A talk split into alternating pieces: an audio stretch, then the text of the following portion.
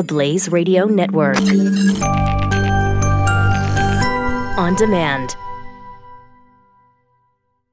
Hi, it's Glenn Beck, and it's that time of year when the housing market starts to pick up steam. So if you have been thinking about selling your home, please know a couple of things. Interest rates are going up. They're going to rise the rest of the year. If you need to sell or you're thinking about it, right now is the time to list your home with RealEstateAgentsITrust.com. I started RealEstateAgentsITrust.com because I knew there had to be a better way to sell or buy a home. And with the market average for selling cycle of 6 to 9 months, you need to get a jump on the rest of the market. Competition is going to be stiff this year, but with realestateagentsitrust.com, my team has assembled the agents who I trust, who you can trust, who will get the most money for your home as quickly as possible. At realestateagentsitrust.com, we've taken the guesswork and anxiety out of selling your home. So put them to work for you now. realestateagentsitrust.com. realestateagentsitrust.com. realestateagentsitrust.com is a Mercury Real Estate LLC. First, let's tell you about Home Title Lock. Home Title Lock is something that Stu turned me on to, and I immediately called and got this for my family because, I mean, this is real crime that can be stopped, and nobody's looking at it. Yeah, you're talking about one of the fastest growing crimes in America. It's not. It's happening to a lot of people because a lot of this is because it was always possible for this to happen. Some cases have happened a long time ago, but it's happening much more because of the titles being stored online. Basically, you know, people from all around the world can go target your home. They get your title. They file some paperwork. And then what happens? You're in serious trouble because they're able to take control. They can get home equity loans, hundreds of thousands of dollars. You're stuck with all the court nonsense. It really is. It's really rough. HomeTitleLock.com is the place to go. They have a $100 scan that you can get for free if you go and sign up for Home Title Lock now. Find out if you're already a victim. If you have rental properties, this is a big deal as well. HomeTitleLock.com is the place to go. HomeTitleLock.com. Stop this stuff before it starts. Glenn Beck. Where do we start? Where do we start? The migrant caravan? Why not? It's crawling towards the U.S.-Mexico border. Did not have the overwhelming effect that Democrats hoped it would in Tuesday's midterm elections, and it didn't have the effect that I think maybe some in the Republican Party hoped it would have. But it doesn't mean that it wasn't a factor. Exit polling from Tuesday indicates that immigration was the second most important issue to voters, right behind health care. 23% of voters said immigration was their top issue. All the media attention heaped on the caravan, President Trump's reaction to it, did have an impact. Though the election is over, the caravan is not turning back. Confrontation at the border is inevitable, which means more chances for the left to demonize the president. And believe me, if you stand with the president, you are going to look like an Israeli. Because that is exactly how this is going to be spun. The big bad Israelis against the poor innocent Palestinians. If you've been wondering exactly why a large immigrant caravan is headed our way in the first place, assuming for a moment that is not just a political stunt, a story in the Washington Post has finally solved the mystery. You want to know why? The Washington Post reports it's climate change. Of course it's climate change. How did we see this? Stu, shame on you for not seeing that this was climate change. A lot of thousands of migrants move all over the world when 0.9 degrees Celsius changes over a century. It's common. Well, you got to march out of Honduras. This, according to the Washington Post, climate change is wreaking havoc on rural Honduras and pushing people north. The story claims an unpredictable climate has ruined crops and created environmental challenges for millions of Honduran farmers. To survive the bad harvests, people are fleeing to cities and even north to the U.S. According to the story, Honduras is one of the most vulnerable countries in the world to climate change. Wow.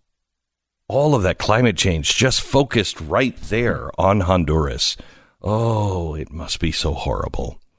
Farmers dealing with drought, unpredictable weather.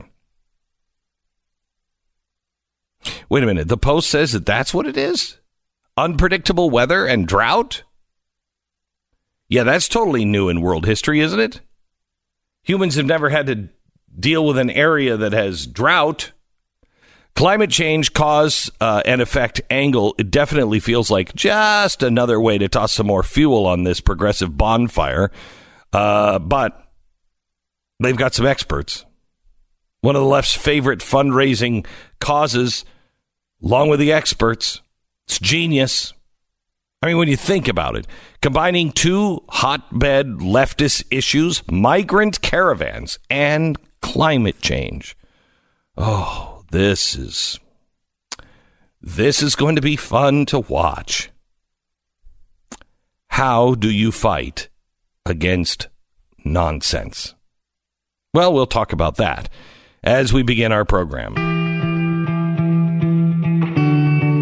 It's Thursday, November 8th. This is the Glenn Beck Program. Can't believe you, Stu.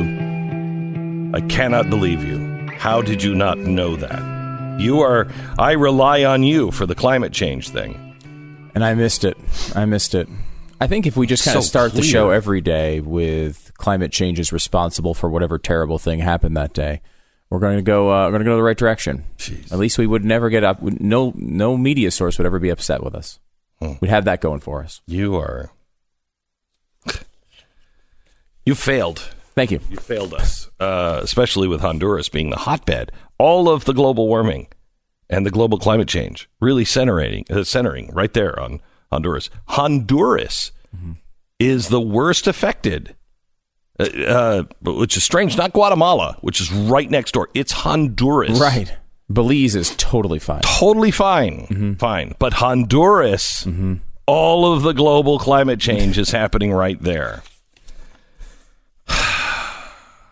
It's an amazing world. Can we have a discussion as adults here?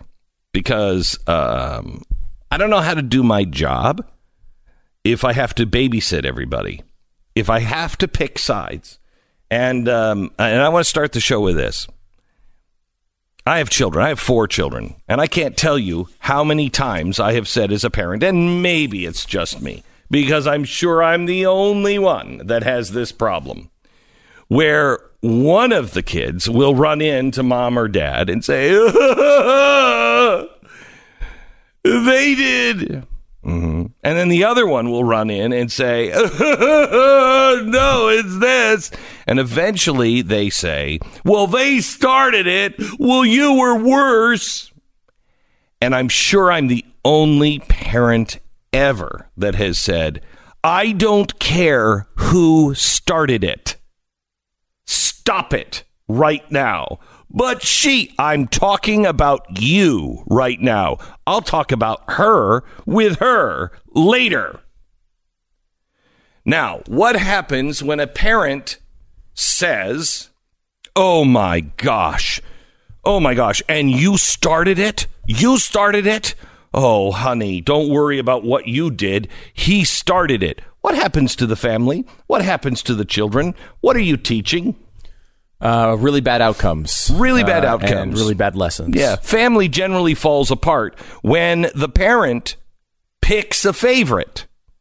So I'm not going to be a bad parent. And apparently that's what we need now. Every citizen, you have another family. I don't know if you know this. You have a whole town and an entire industry that needs you as a parent to stand up and say, knock it off. I don't care who started it. Now, I'm going to take you through the Jim Acosta story, but I want you to hear the whole clip. I don't want you to hear just what CNN is playing or just what the right is playing. I want you to hear the whole clip because we have 2 children. Now, we have one child who is a hellraiser. We have one child that the school calls almost every day and say, you will not believe what your child is doing today. And you want to take that child in and say every day, would you stop it? Would you please just stop it? What are you doing? That child was in trouble again yesterday But you also have a conflict between another one. Another one of your children is a big fat bully. Now, the school says they're both bullies, and you can see that. Yes, they are. They're both bullies. Yeah, but they started it. I don't care.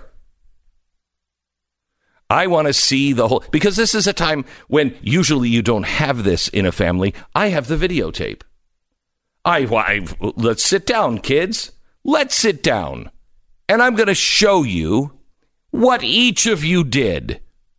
And you both deserve a timeout.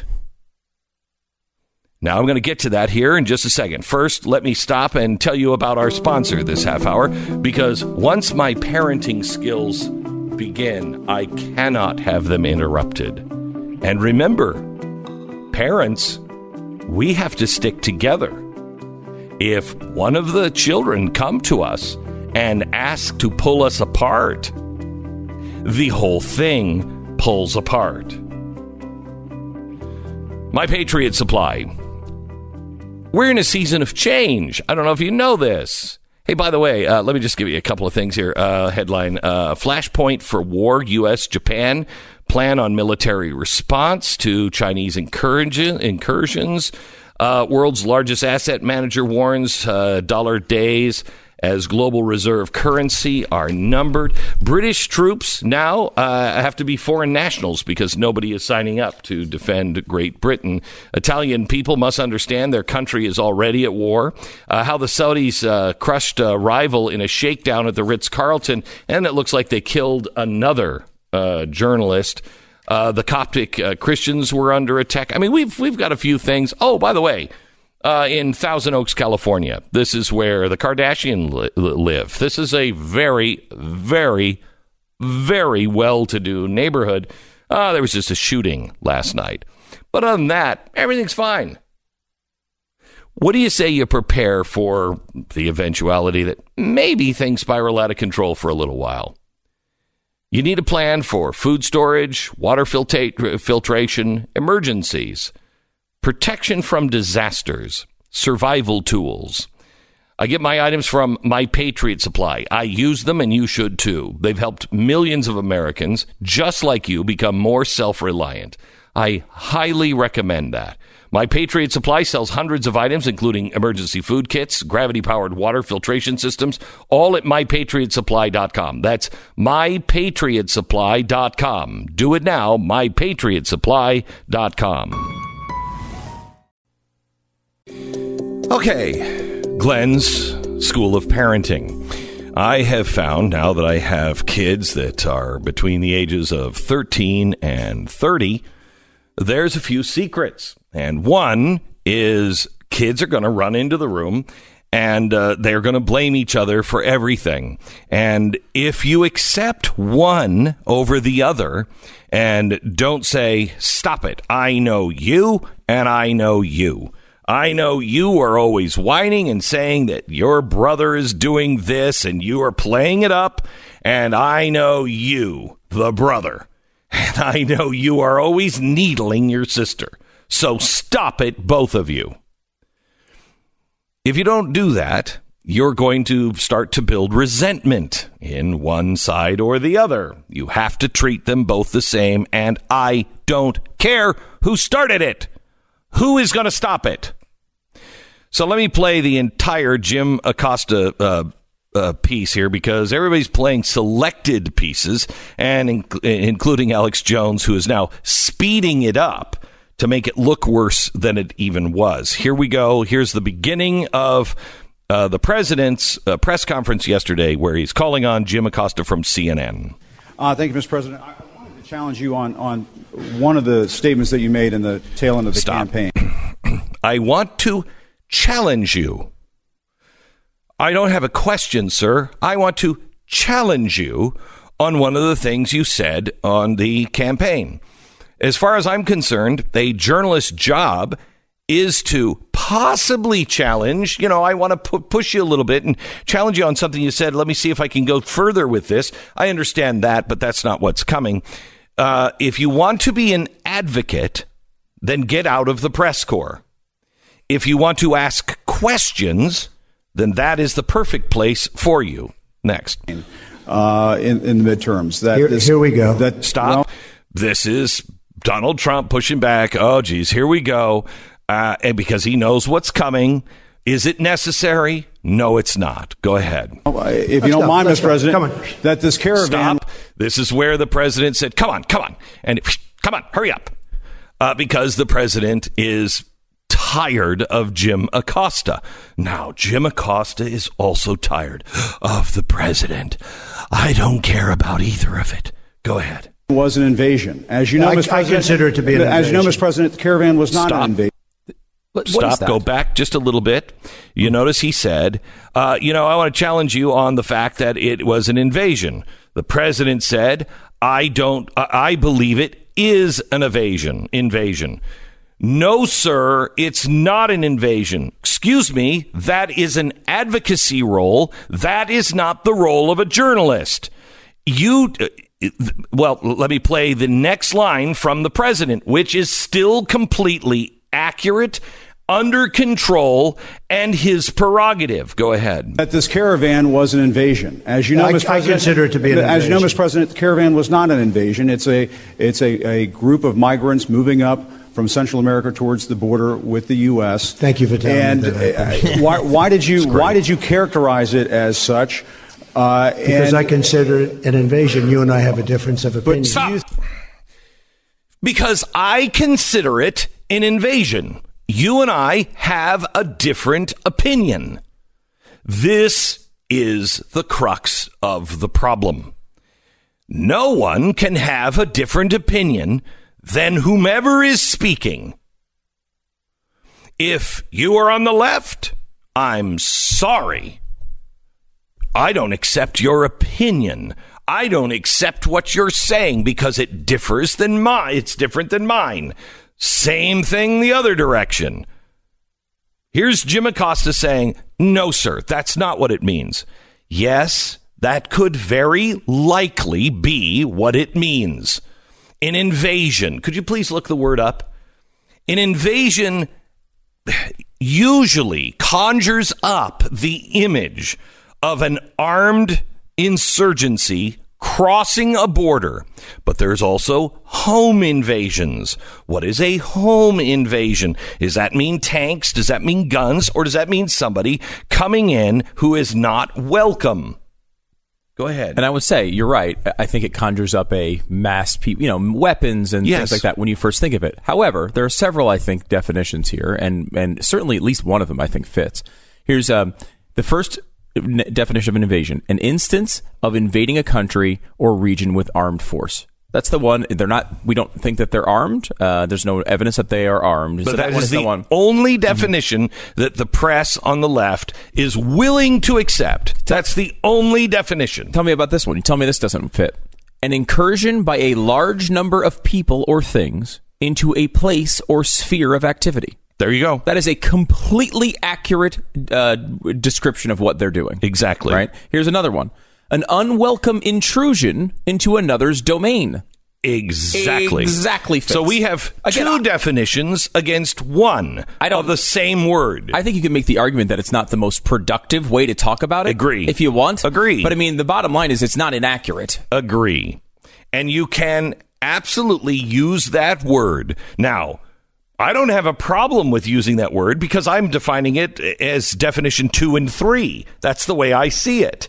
However, others can see it this other way. And so if you want to make progress, I guess you could watch your language and not use it. However, I'm sick and tired of the left telling me what language I can and cannot use. When did you become the dictionary police? Who put you in charge of our language? I'm sick of it. I'm sick of you telling me what a mob is and what a mob isn't. I'm sick of you telling me of what a man is and what a man isn't. I'm sick of you of telling me what an invasion is and what it isn't. Now, we can have a conversation and you can say to me, Glenn, I disagree with you on the invasion. And then we can have a reasonable conversation. And I can say, well, we have a difference of opinion. Why do you say that? Well, because these are migrants. Okay, good. Let's continue our conversation. These are really not migrants. How did this start? I know now the press is saying that it was global warming, but that's complete and total. Oh, I wish I wasn't on the airwaves to use the proper term for this. But that is not true. This is a political event that has everything to do with the politics in Honduras. All right, let's move on. I think that you demonized immigrants in this election to try to keep them. I want them to come into the country, but they have to come in legally. You know, they have to come in, Jim, through a process. I want it to be a process, and I want people to come in, and we need the people. Your campaign. Your campaign. Stop. Is that unreasonable? How is that unreasonable? You're demonizing it. No, I want people to come in. We need people. We need jobs. Now, he's saying because companies are coming in and we're going to need more jobs. That's not entirely true, but I'll take it. Maybe he knows something I don't know. But it is legitimate. We want people to have a process. What in life that is important does not have a process? You open a store. Do you have a checkout line? Do you have a cash register? Or you just say, grab what you want on the shelf and throw the money in the air. Or put it on that shelf. Or come to that cash register. Everything has a process. You're advocating for chaos. But there's so much more. We haven't even started yet. Parenting classes. This is Parenting 101. We'll continue in a minute. This is the Glenn Beck program. Talking about Jim Acosta, and we're taking Glenn Beck's Parenting Class 101. Because let's just say that I have experience in things like this. Let's just imagine for a second that I have two younger children. Let's make up names. One is Rafe and one is Cheyenne. And Cheyenne is constantly needling Rafe, constantly, and does everything she can just to get under his skin, knowing that he has a temper and he's going to lash out. Rafe, knowing that he is far from a saint on this, he also needles his sister. I break this up all the time. I don't care. I don't care who started it. You both are at fault. Get along with each other. Okay. Now, let's look at Jim Acosta and Donald Trump. I don't know what that story of Rafe and Cheyenne have to do with these two. We're hearing now one of them, let's say the Rafe, Donald Trump, who has a temper and who is not an angel by any stretch of the imagination and has his own issues. He's talking to Jim Acosta. Let's say he's Cheyenne, who is constantly needling just to get under his skin. The Rafe character, Donald Trump, is answering the Cheyenne character, Jim Acosta, and is trying just to, okay, all right, yes, I know, I got it, and trying to answer properly, trying to answer nicely. But Jim Acosta just wants to be an advocate, not a journalist. So let's pick it up where he started to say, you accused everybody of, you're a racist because you were just throwing these poor migrant workers under the bus with a video. Here it is. I want them to come into the country, but they have to come in legally. You know, they have to come in, Jim, through a process. Process. I want it to be a process. And I want Jim, did you get a job without the process? Your campaign. Wait. You know why we need the people, don't you? Because we have hundreds of companies moving in. We need the people. Your campaign had an ad showing migrants climbing over walls and so on. True. But they weren't actors. They're not going to be doing that. They weren't actors. Stop just a second. Now, Jim, how is it, I mean, other than you're an activist, how is it that they're not going to be doing that? Because it wasn't just a video of migrants. It was a video of these, quote unquote, migrants doing that to get into Guatemala and Mexico. So what evidence do you have that they will not be doing this to America? This is not just some, random tape. This is this, quote, migrant caravan. Go ahead. Well, no, it's true. Do you think they were actors? They weren't actors. They didn't come from Hollywood. Right. These were people. This was an actual. So he's got to come up with something new. It happened a few days ago. And they're hundreds of miles away. They're hundreds and hundreds of miles away. Stop just a second. They're hundreds and hundreds of miles away. Just like, I guess, Jim, we could say the pipe bomber was hundreds and hundreds of miles away from you. The Soviet Union was thousands and thousands of miles away. There is such a thing as spotting trouble before it is on your doorstep. The Nazis were hundreds and thousands of miles away. They were on the other side of the earth. We ignored them. Not probably the best idea, because when you do, you're out of options. Now, listen to the rest. It's not an invasion. Honestly, I think you should let me run the country. You run CNN. Right. And if you did it well, your ratings would be much better. If I may. Now, he says, he's about to say, what is the first thing you say if you want to have two questions with the president? When you stand up, what is the first thing you say? Mr. President, I have two questions. Mr. President, I have two questions. Mr. President, I have a question and a follow-up. Okay? Always. He didn't say that. You get one question. There are hundreds of people in the room. Jim wants another question. Go ahead. That's one other question. Mr. President, if I may ask one other question, are you worried? That's enough. That's enough. Mr. President, I was going to ask one of the other folks. That's enough. Pardon me, ma'am.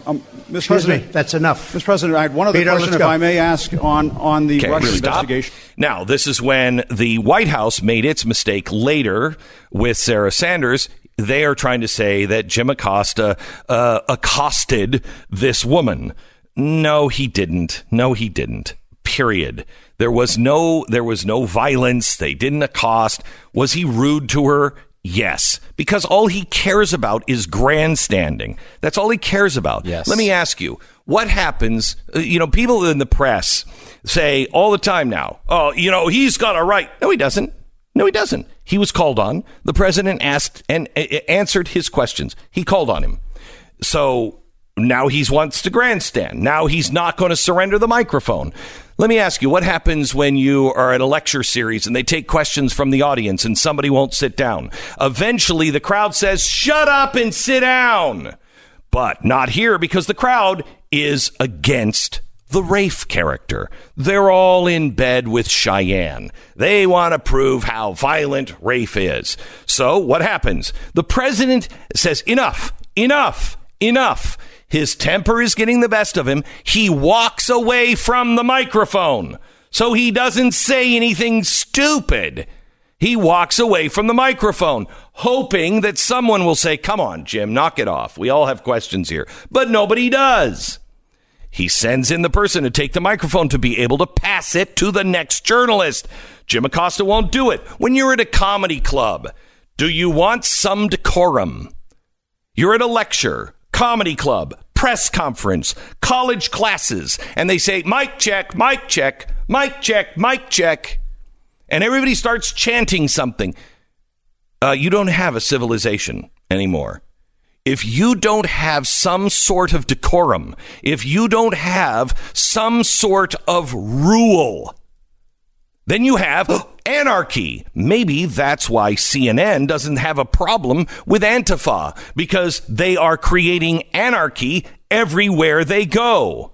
Now, I am not saying that Donald Trump isn't a spoiled little brat at times.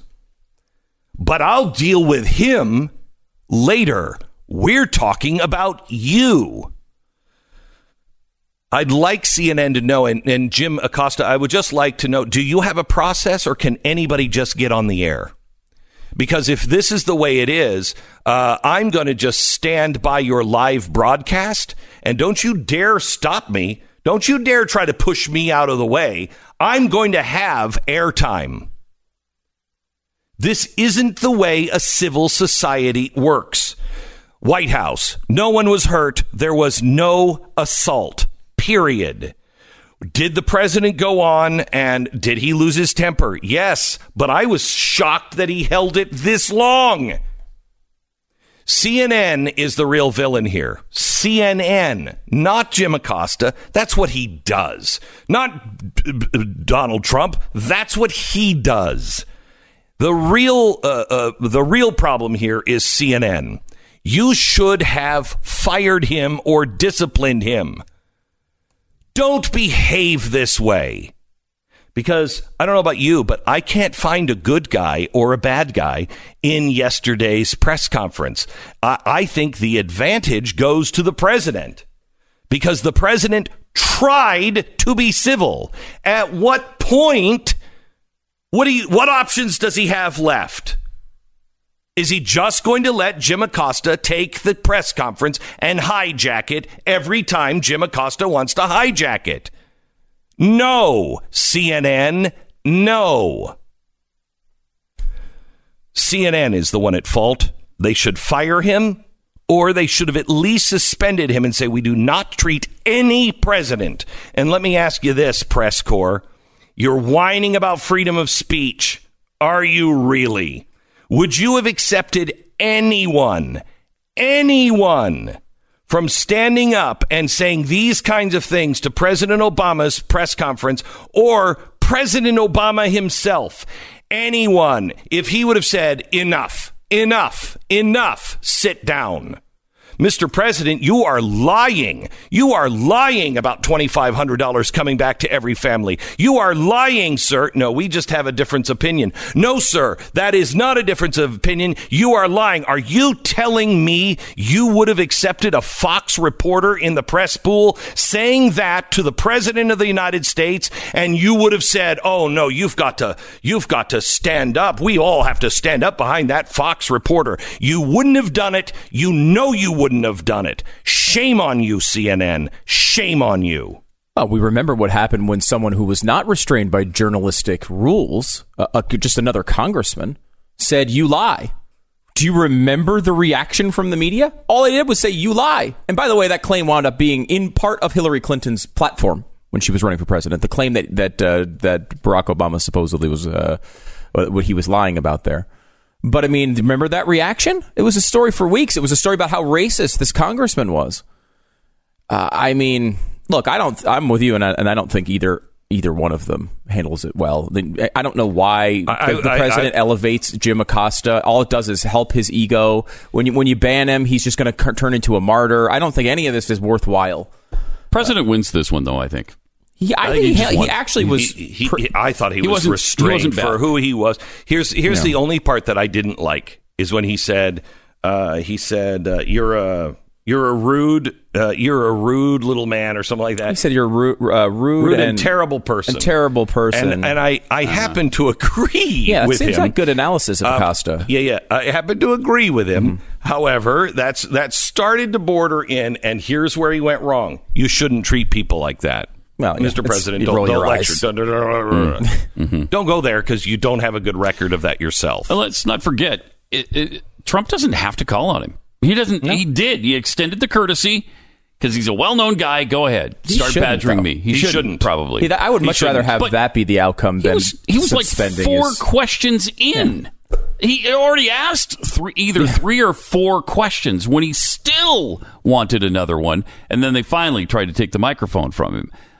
But you're guaranteed one. What are you going to do? What are you going to do? This is honestly somebody standing up in a comedy club and trying to hijack the show. Yeah. That's not what we're here for. We're not here for you, Jim Acosta. We are here for President Trump. That's what we're here for. He is the star of this show. You've asked your questions. Sit down. Mm-hmm. What did the president? What option did the president have? Well, he could have not called on him, right? Yes, and probably the smartest thing to do. Mm-hmm. However, CNN would have said, oh, mm-hmm. They're not calling on us. They're not calling on us. And that's fine with me. But, okay, so there's that option, probably the best option. Once he called on him, what is the president supposed to do?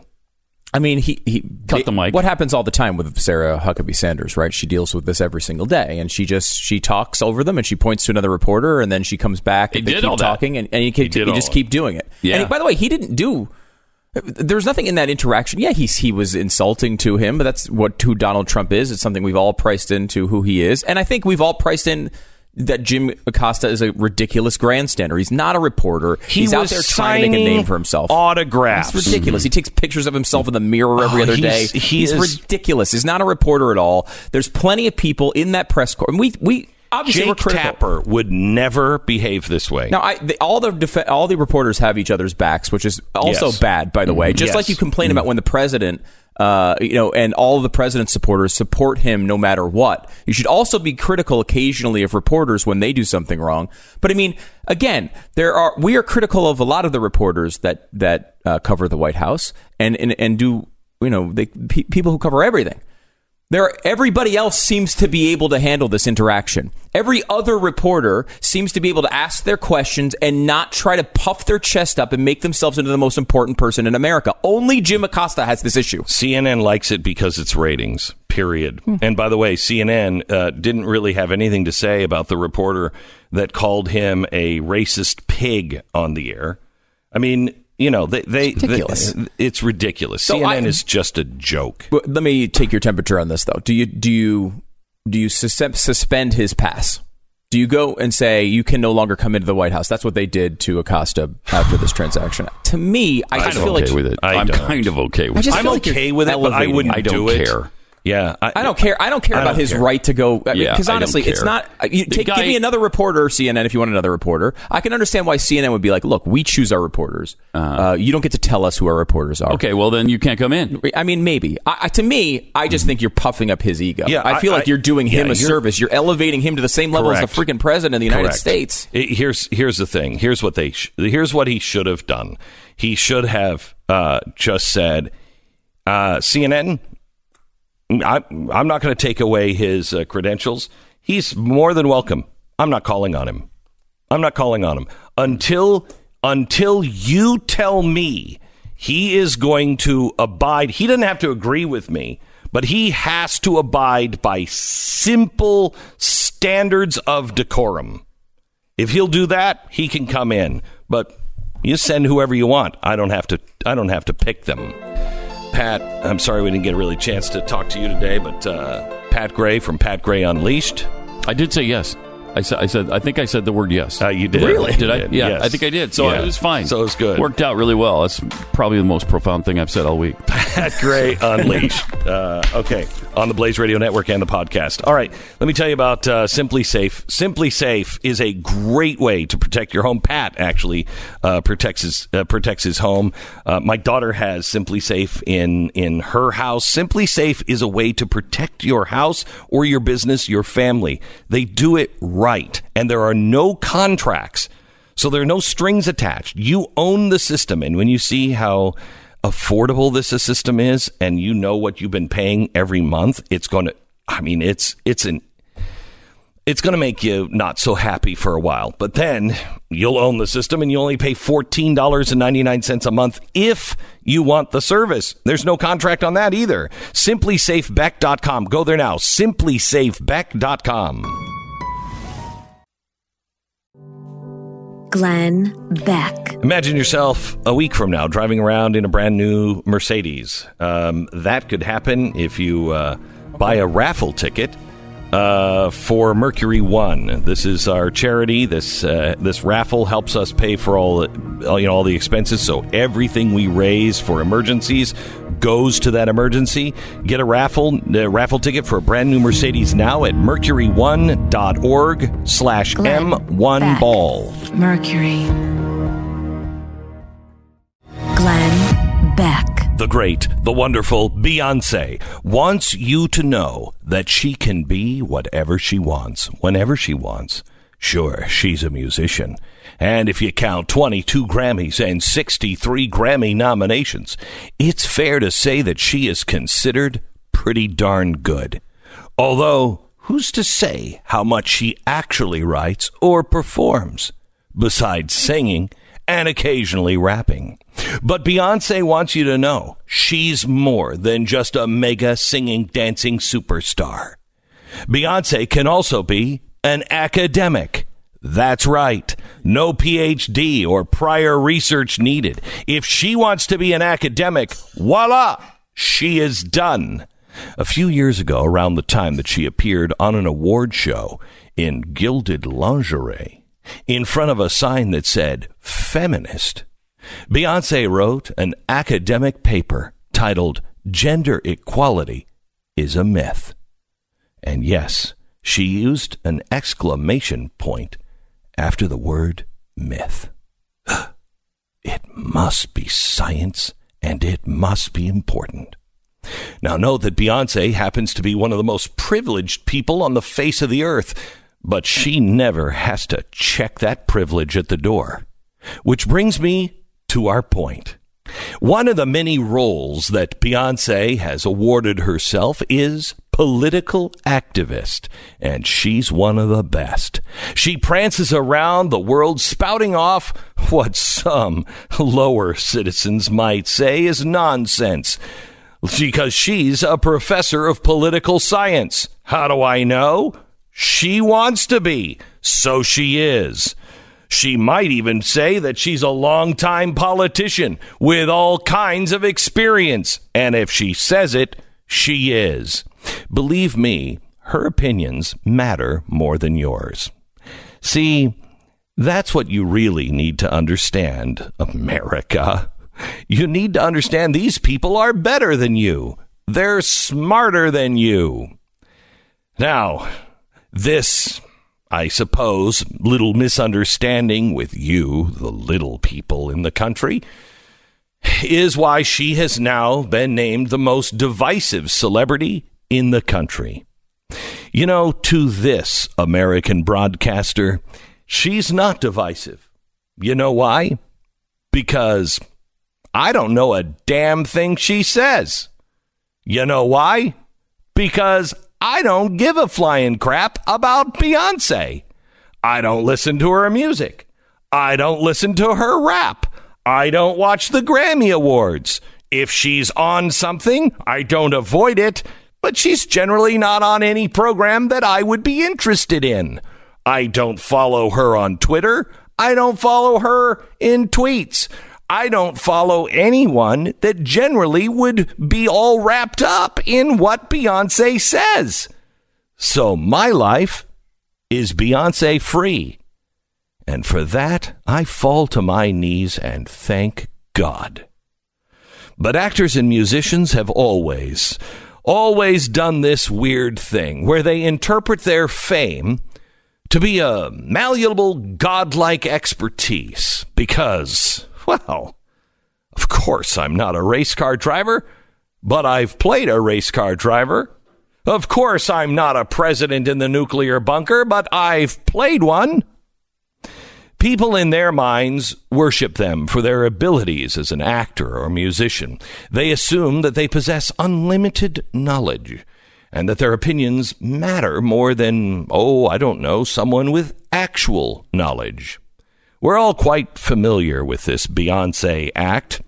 Leading up to the midterms, Comedy Central poked fun at this. All Americans are asking themselves the same questions. Should I vote? How will I know that I should vote? If celebrities don't tell me to. Does Emma Stone think I should vote? What about John Krasinski? Have you guys seen A Quiet Place?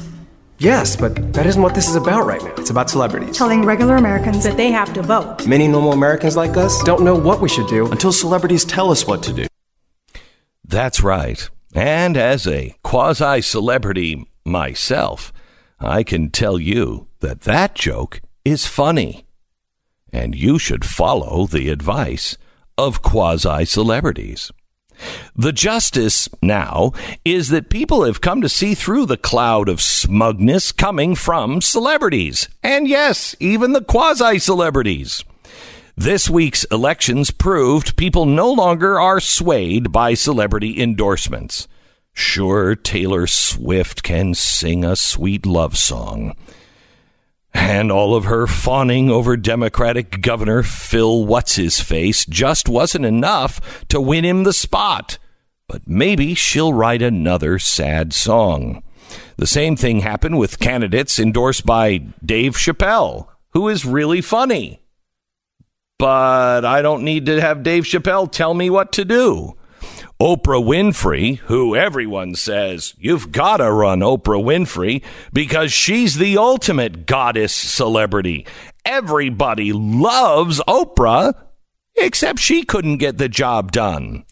Will Farrow, most famous probably for dressing as an elf, tried to get everybody to, you know, vote his way. Didn't work. Rihanna, Puff Daddy, and scores of other Hollywood elite who championed Beto.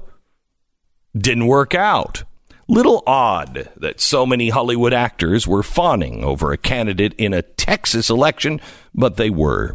Conservative strategist Chris Barron told Fox News, quote, last night, the American voters once again told Hollywood that they simply do not care what they think. All across the country, Hollywood darlings were rejected by the voters. Hollywood, can you hear us? Act and shut up. Your opinion is no more valuable than anyone else's. We all have armpits, just like we all have opinions. Most of us have two armpits, but I don't think anybody wants to smell mine, even one of them. And I certainly don't want to smell yours. Keep your armpits and your opinions to yourself, unless you're a quasi-celebrity that makes his money and it is his primary job to spout political opinions. You see, it seems strangely, because my opinion really is not worth any more than anyone else's, people come here to hear that opinion. I know it's weird and strange, but it makes me feel just a little superior to the Hollywood celebrity. And for that, too, I fall to my knees and thank God.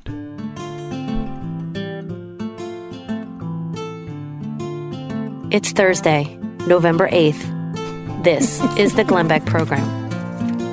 And I mean every word of that. Every word. Oh, the Hollywood celebrities. How is Melissa Milano doing? Is she? I don't know about her sister Melissa, but Alyssa Milano is a pretty good. Melissa, I love them both. They were the twins that played in Full House, were they not? No, definitely not. Oh, I love them. She was in Who's the Boss. I was completely in love with her when she was on Who's the Boss. Yes, as a kid, and she might have had her way romantically with me when she was in. Well, not for you. I don't think it would be very appropriate. For me, I feel like it was probably okay at the time. Although she turned into, she's very, very pretty and very well appreciated by the male species. Oh my! I would say. However, there he goes, objectifying women again. Go ahead. I would say her understanding, yes, of political issues occasionally leaves something to be desired. No. Yes. I won't hear of it. Yes. Not a Hollywood actress. Because when I was like 8, I would have thought it would have been the greatest thing in the world that I could have spent the rest of my life with Alyssa Milano. I would not have made it to this age if I had to spend the rest. I would have either disappeared or terrible things would have been. It might have been. I would not have been able to deal with it. It might have been the garage scene. It may have been.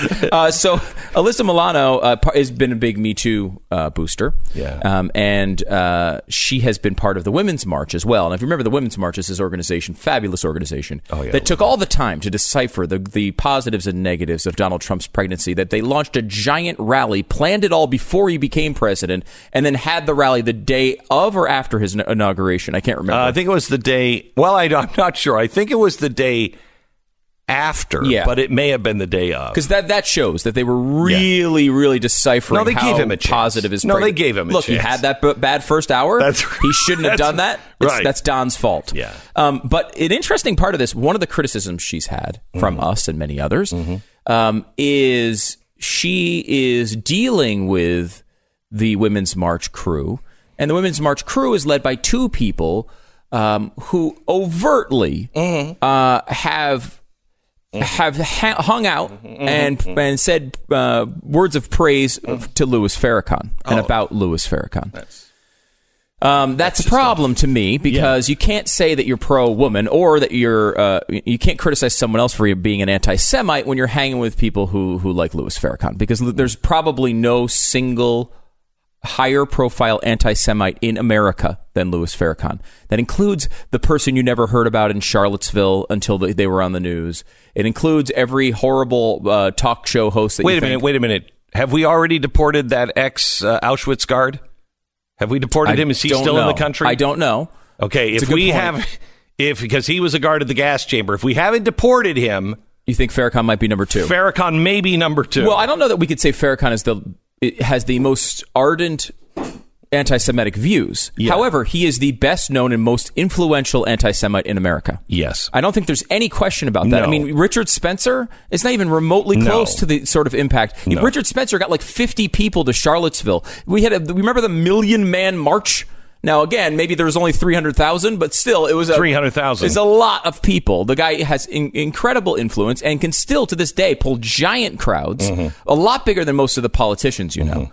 So Louis Farrakhan, one of the worst anti-Semites in America, and he... what does Alyssa Milano think about it? Well, Melissa, again, I'm not sure, but Alyssa... I said Alyssa. I know her, not her sister, Melissa.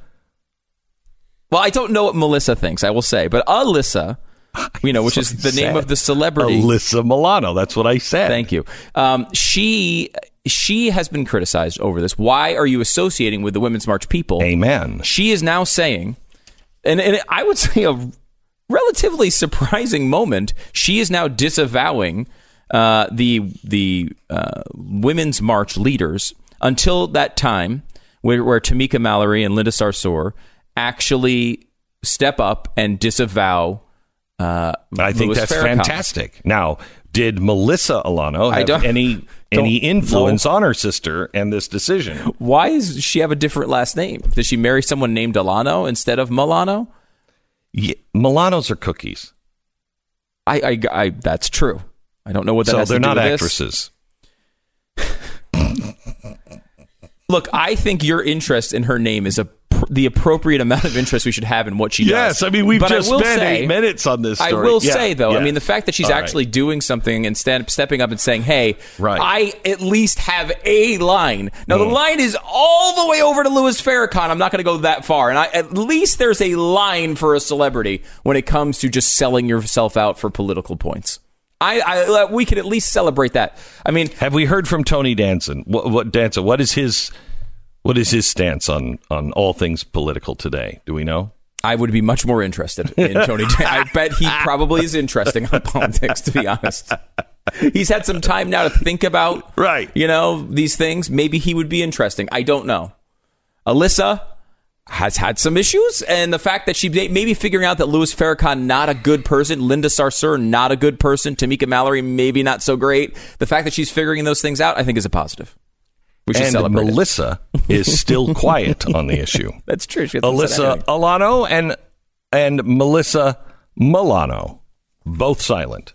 So we'll cover that if it breaks. Follow that story, and I am thrilled. Could I just play just real quick before we take a break the montage of the Democrats and their blue wave. I think this is Democrats are banking on a blue wave. Democrats. Hoping to ride a blue wave. And I think we're going to see a real blue wave. You know, I feel very good. There's an enormous tsunami-like blue wave coming. There was a huge blue wave. Can the president save his party and knock down that blue wave?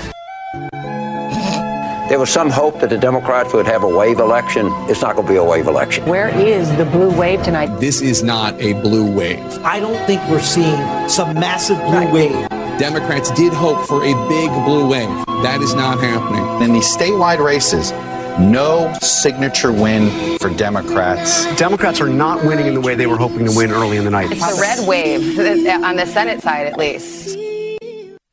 It's really sad,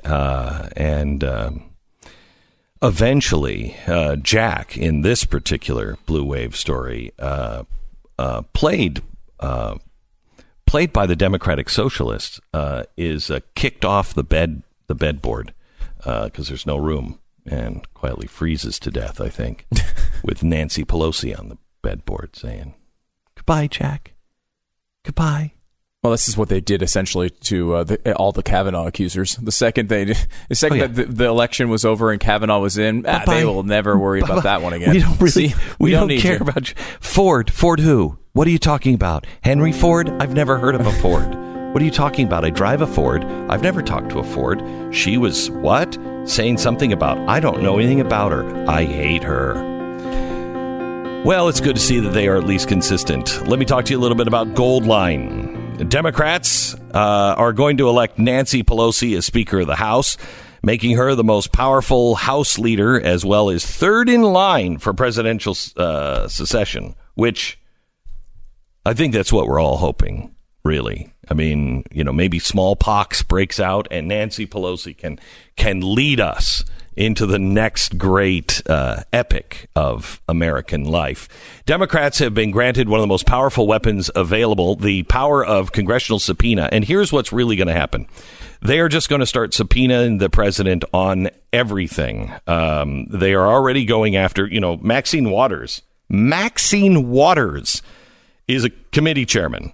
And she is now starting already. She said yesterday she is going to start subpoenaing the records for Deutsche Bank and all the other banking records. And they are going to pour over everything with Donald Trump.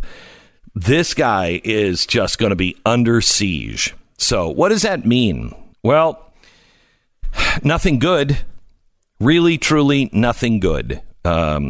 May I suggest that you visit Goldline now, read the report that they have just generated. I've been sharing it with my friends, and I urge you to get it. It's free. You don't have to buy any gold or anything. Just get this report, because it outlines what most likely is coming our way and what it will mean for the economy, what it means for the dollar, and what it means to you if you have any job, you count on one, or maybe you like to spend dollars. Goldline. Go there now and get this free report. They're waiting for you at 866-GOLDLINE, 1-866-GOLDLINE. Call them now, 866-GOLDLINE or goldline.com. Okay, I just found out some very important news. Michael Bublé is on tour, and he's coming to Dallas on the 25th of March. And there's nothing, I don't think there's anything more important than that, honestly. That'll be a great show. He is a great performer. He is great. Mm-hmm. He's the best performer I've ever seen. And he's the only celebrity that I completely geek out over. That is true. It's uncomfortable, too, because you've actually talked to him, had him on the show several times. Yeah, and you know what? Every time I do something really, like we used on the CNN show, spent an hour with him on the CNN show and completely geeked out. And he was like, come on, sing with me. And I was like, no, I'm not going to sing with you. I'll ham that up every time. Not with him. Because I'm such a geek around him. He was on the TV show on Fox. And he basically said off air, I'm getting married, but I didn't want to put him in an uncomfortable situation because I'm such a geek. Right. I didn't ask him that on the air. And I've never done that. Never done that. Right. You're usually, very reveal terrible inside secrets you're not supposed to. That's your typical pattern. It's why you have no friends. Correct. It's at least a good portion of the reason you don't have friends. Correct. There's a lot of other things too that would correct. That would be ingredients into that little recipe, but yes. Correct. It's not helpful when you do that. Correct. And you didn't do it to Michael Bublé. No.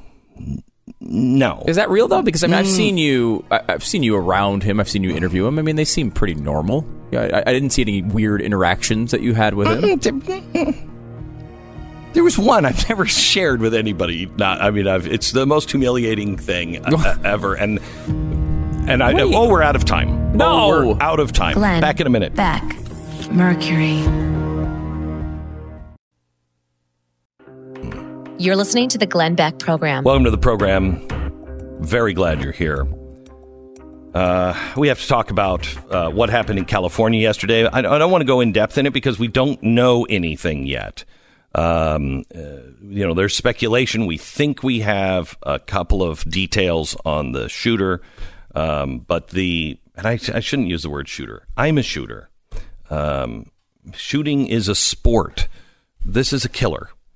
And we don't have much on the killer yet. We know that we think he's white, right? Do we have that even locked down? We know he's a white guy. It happened in Thousand Oaks, California, which is where the Kardashians live. It's where all the, you know, big celebrities live. And it is I can't say rural area, but it is, you know, it has horse farms there. And it's supposedly the place where you go if you want to have a normal life. Nah, it's not normal. And we don't know anything about it other than it was a horrible, horrible tragedy. We think the guy was a vet. And before everybody jumps on guns and before everybody jumps on the VA, even, we should know the story. But if he was a vet and he had PTSD, we should probably talk about that before we talk about guns. We're not taking care of our vets. You can't just wind someone up, teach them to kill for a purpose. Give them meaning in their life and say you are good at this, and then just send them home and go like, okay, well, you were great at that and that had a lot of meaning, but just go find yourself a job. How do you do that? These guys come home and they had real meaning. They were doing something important. They felt, at least they used to, I don't know if they do now, but they felt as if they were doing something good for humanity. They were actually changing the world for the better. They were freeing slaves. They were freeing captives of dictators. And then they come back and what? Can you imagine? Your life is on the line every day. You're fighting for something big and you come back and you're arguing over a stupid tweet. And these guys are coming back to a country they don't even recognize. Imagine being out in a foreign country for the last 4 years and coming back to this. Wow, what was that for? What was that for? So we don't know anything about this, and I don't think we should talk about much more of it until we do, Stu. You have anything you want to add? I don't think there's anything to add there. You hit it, and when we have more details, we'll give them to you.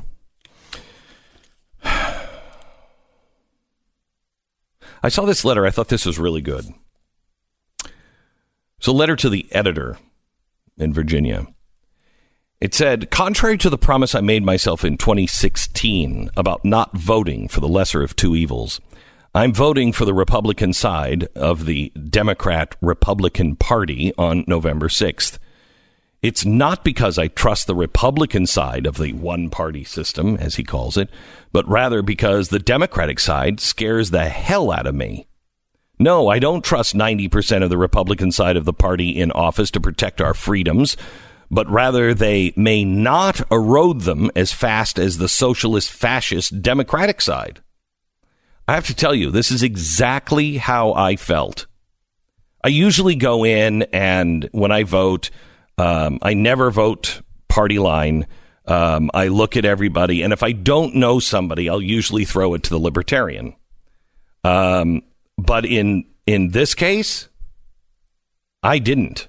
I ended up, with an exception of, I think, one person, which I voted libertarian. I think I voted straight Republican. Which I've never done. And I just don't trust. I mean, I was like, I don't know if I throw it to the libertarian, they may block the Republican for getting it. And we cannot afford to have Democratic socialists in power. That's interesting from you. I mean, it's someone who's obviously done a lot of thinking about. I've never done that. That's everything I stood against in 2016. I feel just like this guy. Yeah, because this goes back. It's funny. People sometimes will be like, well, you don't like Trump or you don't like Trump enough or whatever. And then they'll say, you're one of those people who loves Bush.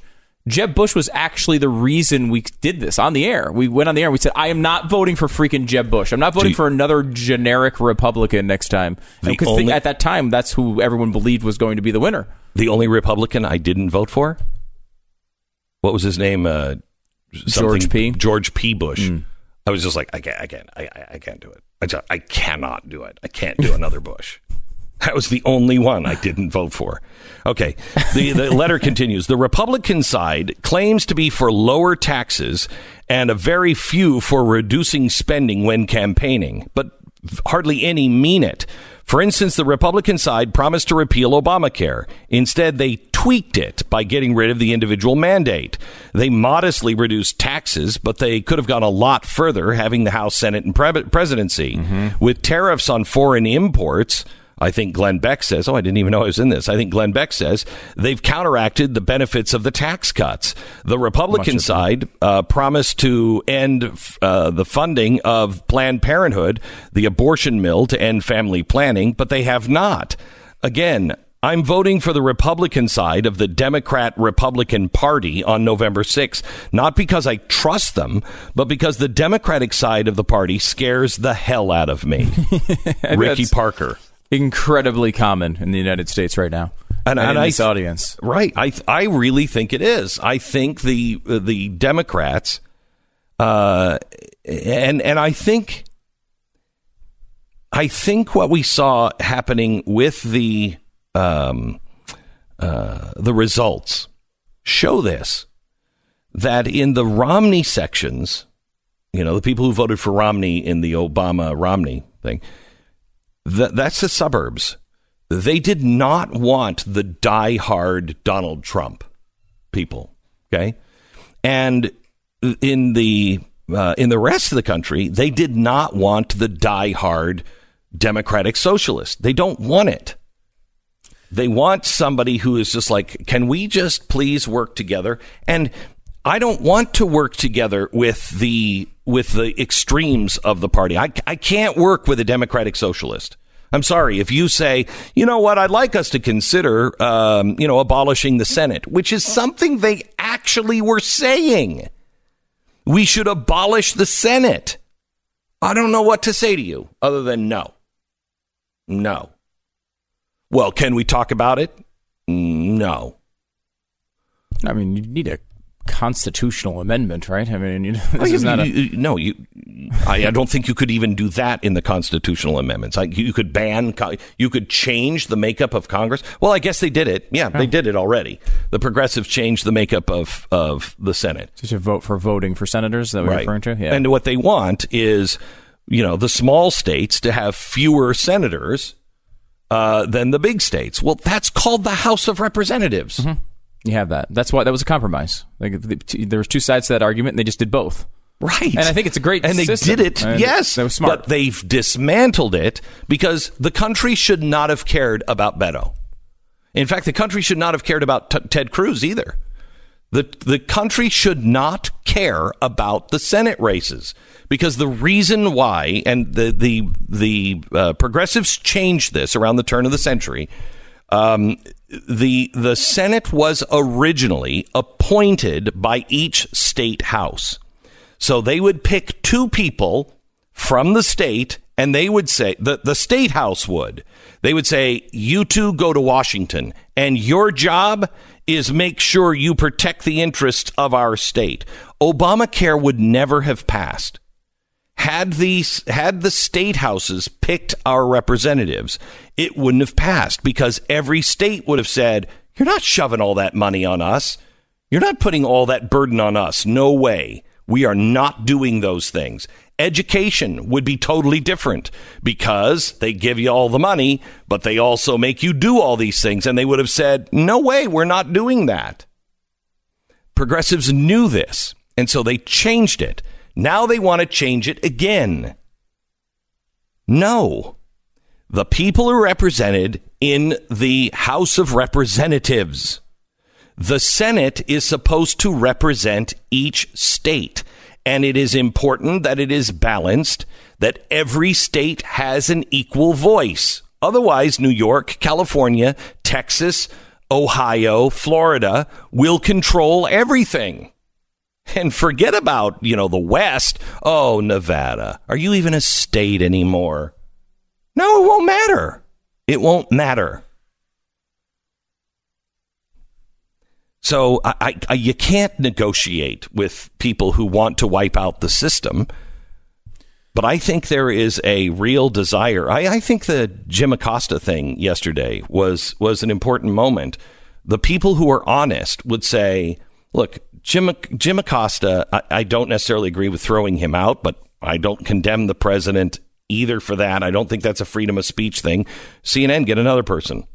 And I know the president, you know, I don't want the president picking who they're sending. But this guy is, he's a showboater.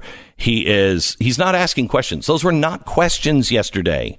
He just wants to do a monologue in front of all the cameras. Right. He wants to Jim Acosta. He wants to prove the president wrong. Well, his first question was insipid, just insipid. You say these are invasions. Well, they're not invaders. Well, you and I have a disagreement on the definition of invasion. The dictionary supports both definitions. And so we have a difference of opinion. Well, you're wrong. Well, who are you to say that? Yeah. You don't get to control what everybody believes, Jim Acosta. And so I think that while I think Donald Trump won that with the right, Jim Acosta won it with the diehard left. Right. And that's what he wants is martyrdom. Correct. And you know what? The middle of the country. And I don't mean the squishy middle. I mean just the people who may have really hard fought and hard won viewpoints, but they're tired of this. This is like it was like children. It's like watching a nursery school. Yeah, and a lot of this too comes down to when you're talking about an election. Part of your role as you're going through and you're trying to get candidates to run for certain races is finding candidates that are good and can actually win those races. You want to get the best candidate you can to win the race. And they didn't do that. Look, can we talk about Sanford? Yeah, that's what I was going to. I mean, Sanford, Mark Sanford, who, of course, you remember was governor of South Carolina, had his issues there, went away for a while, came back and was a very conservative congressman while he was in office. But was occasionally critical of Trump, mainly from the perspective of either spending or, the sort of way he handled the office, right? Like the complaints that a lot of people have about his tweeting or his, certain things he says. Right. But generally speaking, other than that, it was when Trump would sign a large spending bill, he wouldn't like that. But there was so loose. Most of the time they voted this, the same way. But it was a big target for the administration. They went after him really hard. They endorsed and slathered praise all over his primary challenger. The primary challenger won. Mark Sanford's going away, but the primary challenger isn't going to Washington because the primary challenger lost. So they did all this celebration about how, we got Mark Sanford out because he said some criticisms about Trump. Well, now you have no seat because of that. And it's not just there. The same thing happened, arguably in Virginia with the Senate, where they went out and pushed hard for a candidate that had no chance of winning there. Even though Republicans have come very close to winning statewide elections in Virginia over the past 6 years.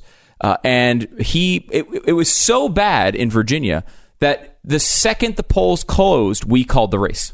That's how bad it was. And it was a complete destruction. And the Democrats did the same thing with the Democratic Socialists. Yeah, Gillum is a good example of this. They could have won that race. Right. They didn't because they put a socialist up there. Georgia for governor, the same thing. And what do both sides have in common? Both sides have in common at the extreme edges.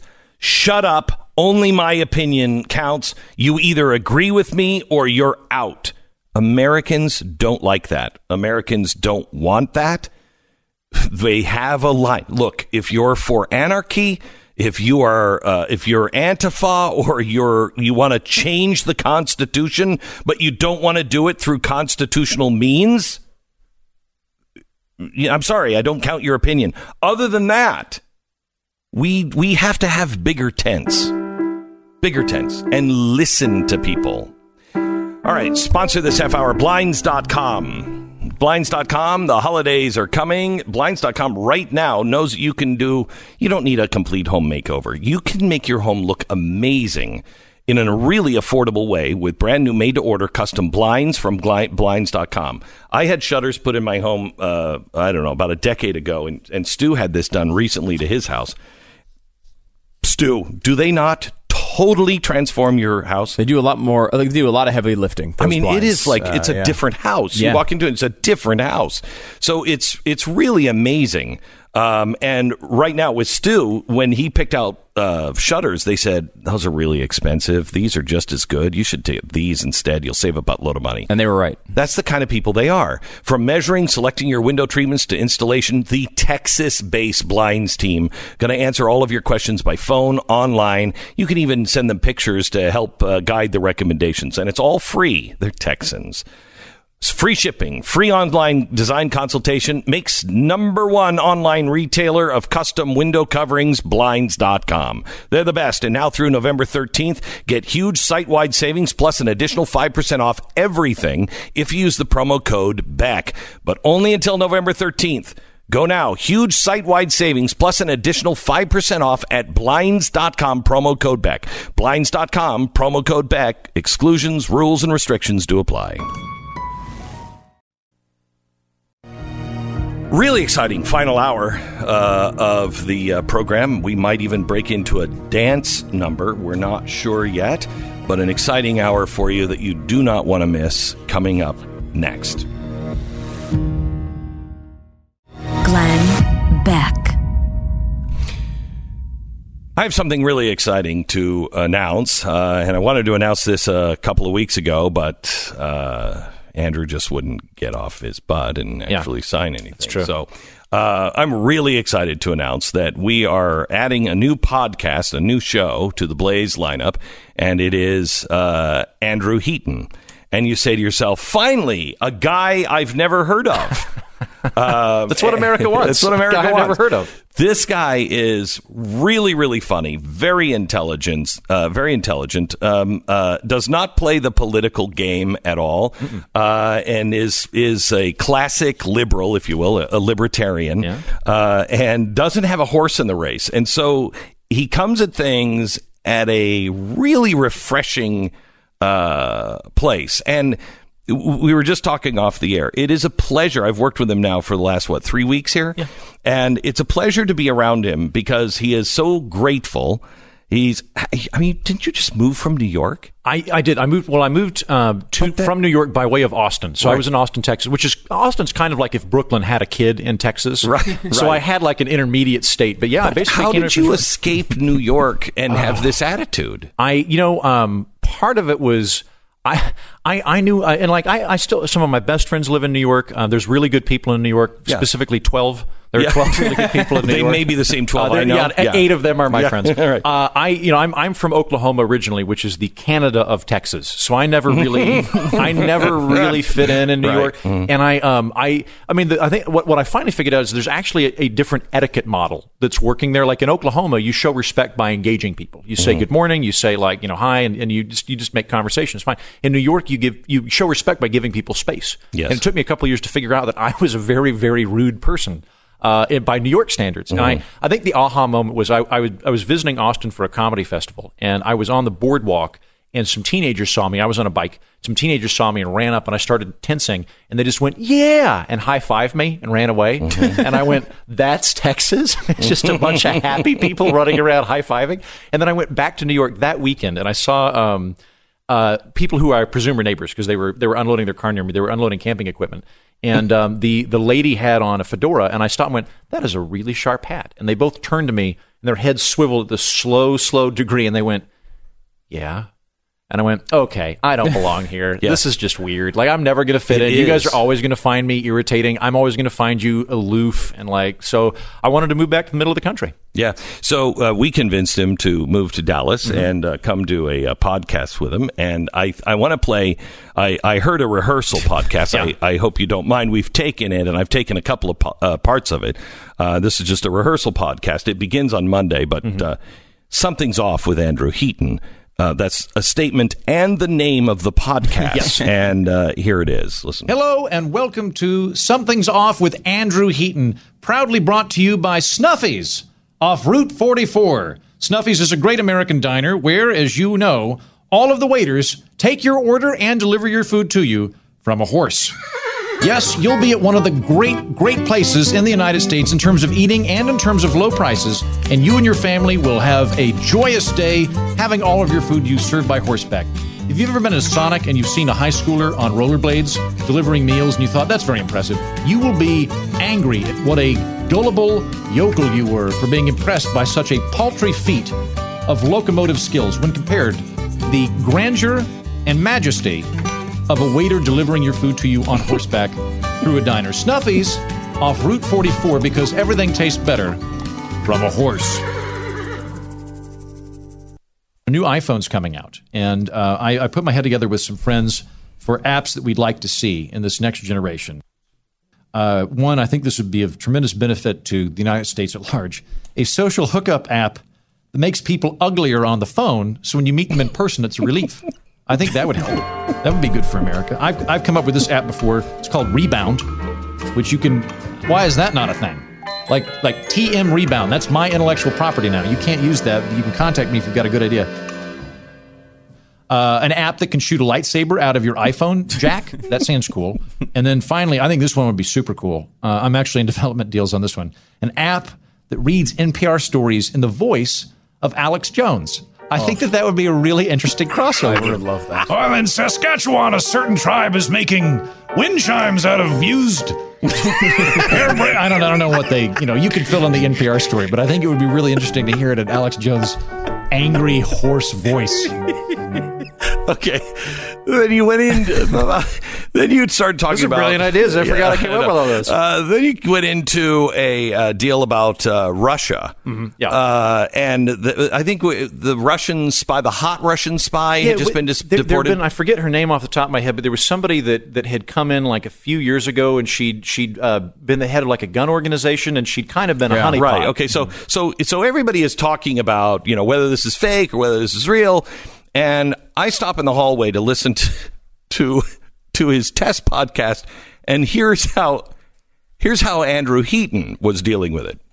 I would like to thank Russia for sending us hot lady spies. I think that is a gesture of respect to our country, and that makes me like them more. I have lots of problems with the Russian regime. I don't like authoritarianism. I think Putin is a sociopathic psychopath, and they tried to interfere in our election, and perhaps did. So those are all issues that I'm concerned with. However, they are taking the actual James Bond gentleman's agreement that we have with Russia, which is you send over your hot people, hot men and women, both, and you have them sleep with our people. And that's how gentlemen conduct espionage. I'm not going to point any fingers at any other large nations that we're periodically in trouble with and or in a trade war with.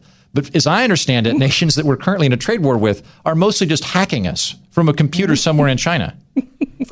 Or from wherever, whatever country I'm not talking about. No one's getting sex out of that. We're not getting any hot people.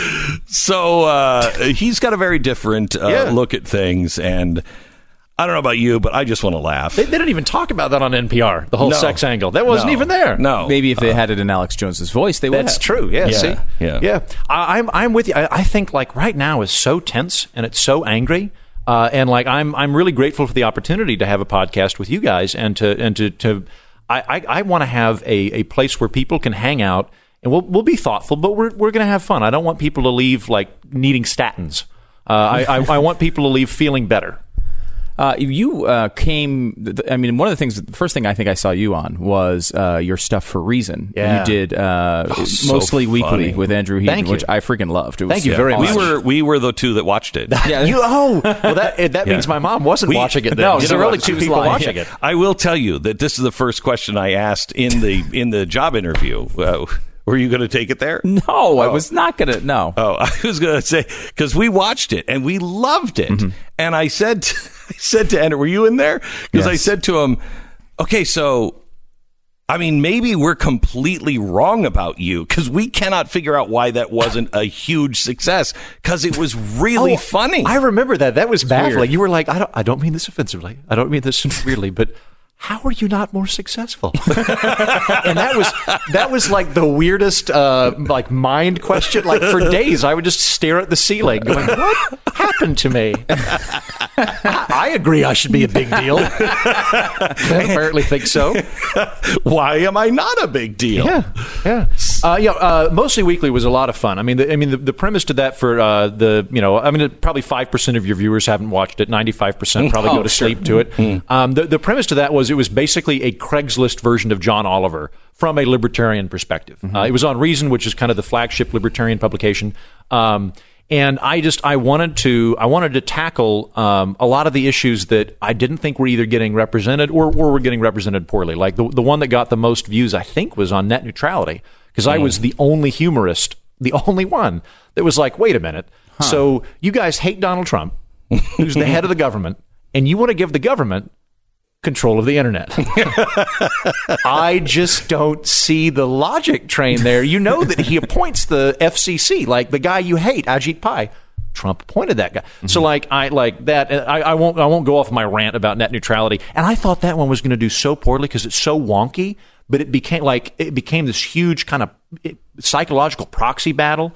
I think people are actually hungry to think. Yeah, I really do. We're in a really interesting place right now where very bizarre. Where attention span is like come back. You know, we can like for some. Yeah, but it, like with podcasts and things, you can actually have like a long conversation and not think in sound bites. And people are saying thank you. Mm-hmm. Oh my gosh, thank you! I can't believe there was an actual conversation that happened. Mm-hmm. Yeah, it's like there's always a back and forth with that, right? I think there's that idea that for years, I mean, Twitter is certainly a great example of it. But everyone, going to pivoting to video on the web, and everyone had shorter and shorter and shorter articles, and there's just no substance. And I think the podcast world gives you a chance to laugh a lot and really go into depth on a topic. And I think it's a pushback against this short attention span. I think it's much wanted. Opposite of Twitter, and I like Twitter. Twitter scares me. They might have released this, but I used to work in Congress. I worked for a couple of members of the House, and while I was there, the Library of Congress purchased all tweets in perpetuity. Yeah. And I was an undergraduate as a history major, and I looked at that and thought, all of history comes from about three different sources. It comes from junk people left behind, mm-hmm. From propaganda, and from the letters of Benjamin Franklin. That accounts for all of history. But the big one's junk. Like almost everything we know is literally just broken pottery shards. And I looked at the Twitter feed and was like, in the 25th century, that's how we are going to be remembered, is through the asinine junk we put on Twitter and Facebook. They're going to go, in the 21st century, people hated Mondays. And they loathed whatever political party they weren't, but they loved cats wearing costumes. Like, that'll be our contribution to the zeitgeist. I will tell you that we are going to be looked at by historians as morons. To get deep for a second, I'll tell you what I think how they're going to look back on us. I think we live in an absolutely amazing time. Yes. I think that this is very much like the same thing as the invention of the printing press or the invention of the agricultural revolution. I think this is a pivot point for the entire species. I agree.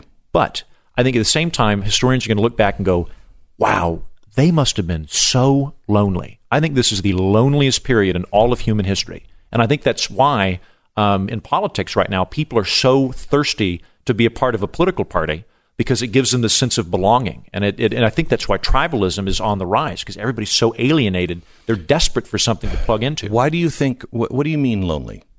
I think, for one thing, just from an evolutionary perspective, we've been around about 300,000 years. And for most of that, we've been camping. 6,000. Okay, go ahead. 50.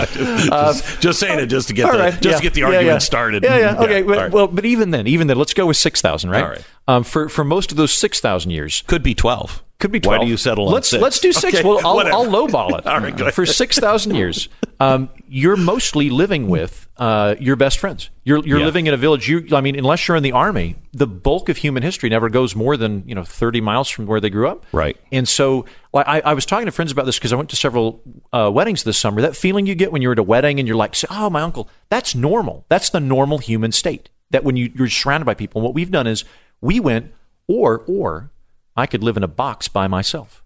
And then we added to that, I'm going to further remove myself from people. I'm not going to go to the Elks Lodge. I'm not going to go to church. I'm not going to go to the bowling league or the improv team. I'm just going to connect through Facebook. and it doesn't hit it. And I think as a result, we've become so distant from one another, and that sense of community is broken down. Well, there's for instance, companies are very, very hard to run over. I think it's 120 people. Dunbar's number. Yeah, it just starts to fall apart because it's completely different. Yeah, because there's something about culture at about 120 people. And the human experience, I think we're supposed to, we are geared to have about 50 friends, 50 people in our lives that we kind of really know and we can handle that. After, I think, I can't remember the number exactly, but it's a very low number, like 50.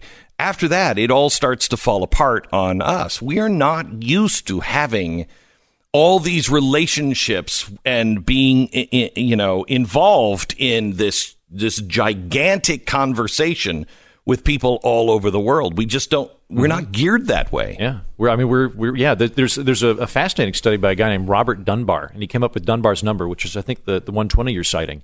And it's basically I think the easiest way to explain it is after 150 people you need name tags, and that changes the whole dynamic of the group. Yeah, and when you've got 150 people, you think about like. Being able to arbitrate disputes with neighbors. If you're in a neighborhood of 150 people, you can deal with that as a group. You get above that, you start needing some kind of external authority to come in. If you don't know the other person, it becomes harder. It's really interesting that you say this because this is the one thing that Jefferson and Adams argued right before they died. They said, that one of them said to the other, this is going to fall apart. And the other said, no, it will. But then they will remember what we were trying to do, and they'll go back to Deuteronomy. And the other said, that's the problem. We didn't do enough Deuteronomy, which we're dealing with. I know what that means, but for listeners that aren't familiar with Deuteronomy. Deuteronomy is the Bible. Oh. And it's kind of the law part of the Bible, okay? And in there, they talk about how society needs to be broken up, and it needs to be broken up into what are called stakes. And I think it's about 150 people. And so what they wanted to, this is in Deuteronomy? They're like organizing groups on 50 people? Yeah. Wow. So what they wanted to do was divide the country into what are called stakes. So you'd have 150 people or 150 families, whatever it is. And then when it hit 170, it would break in half. And it would be now two squares, and it would just keep breaking up to keep that number, so you would know your neighbor.